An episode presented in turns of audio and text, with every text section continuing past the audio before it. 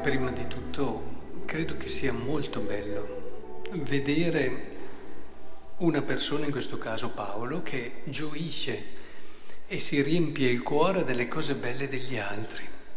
Rendo grazie continuamente al mio Dio per voi, a motivo della grazia di Dio che vi è stata data in Cristo Gesù, perché in Lui siete stati arricchiti di tutti i doni il vedere le cose belle, i doni che gli altri hanno ricevuto, ma che bello vivere così. Quando uno passa il suo tempo a guardare le cose belle che ci possono essere negli altri e magari non si ferma così alle prime difficoltà, perché magari ci sono alcuni che le nascondono bene, le loro cose belle, però va con questa fiducia, con questo coraggio, con questo desiderio proprio profondo di trovare le cose belle. Dobbiamo imparare da una mamma che anche quando il figlio eh, fa tribolare oppure tira fuori cose di sé, lei cerca sempre perché ha una tensione, un desiderio di cercare, di vedere il bello che è nel proprio figlio e lo vede proprio perché ha questo desiderio.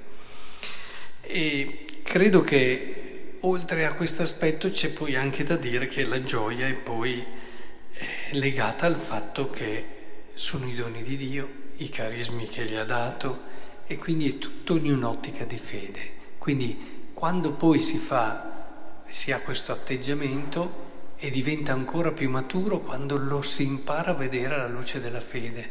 E quindi le cose che ci rendono felici non sono che questo qui abbia fatto un successo, sia riuscito bene in questo, in quell'altra cosa, semplicemente ma la cosa più bella che ci fa gioire è che ha incontrato Cristo e che può riempirsi di tutte le grazie e le cose belle che ha nel cuore.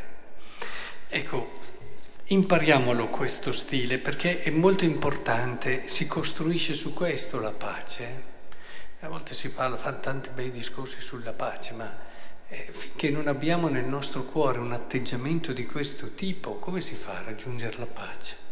si raggiungeranno delle situazioni precarie, di equilibrio, ma parte da qua la pace.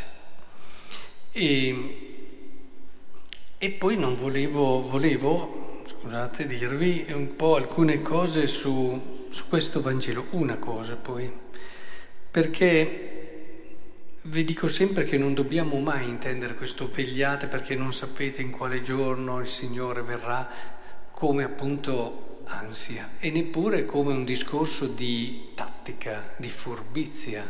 Cioè, eh, se questo riesce no, con una serie di, eh, di informazioni a sapere, intuire, prevedere quando il Signore verrà, allora potrà vivere come gli pare, ma poi alla fine si mette e si comporta bene.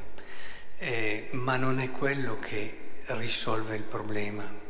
È un po' come quelli che eh, qualche giorno prima di quando devono fare gli esami del sangue cominciano a andare tutti regolari perché insomma, però non è quello che risolve il problema, se per tutti gli altri mesi non hai fatto a modo cambia poco. Quindi il problema è molto più profondo, cioè è, è al fondo che dobbiamo andare. Cioè, ti sei reso conto di che cosa ti ha affidato Dio? Perché tante volte noi eh, non viviamo bene questi due? Chi dunque è severo, fidato e prudente che il padrone ha messo a capo dei suoi domestici per dare loro il cibo a tempo debito. Pensate che grande fiducia, che grande responsabilità, che cosa grande ti ha messo tra le mani. Cioè il problema del servo che Gozzoviglie è che non ha capito e non ha compreso il dono che Dio gli ha fatto e gli ha messo tra le mani allora, come dire, non sente la responsabilità verso qualcosa di grande che gli è stato affidato. Ed è inevitabile allora che poi lo trascuri a vari gradi, naturalmente, con varie... Ma è lì il problema. Cioè, trasferite questo nella vita.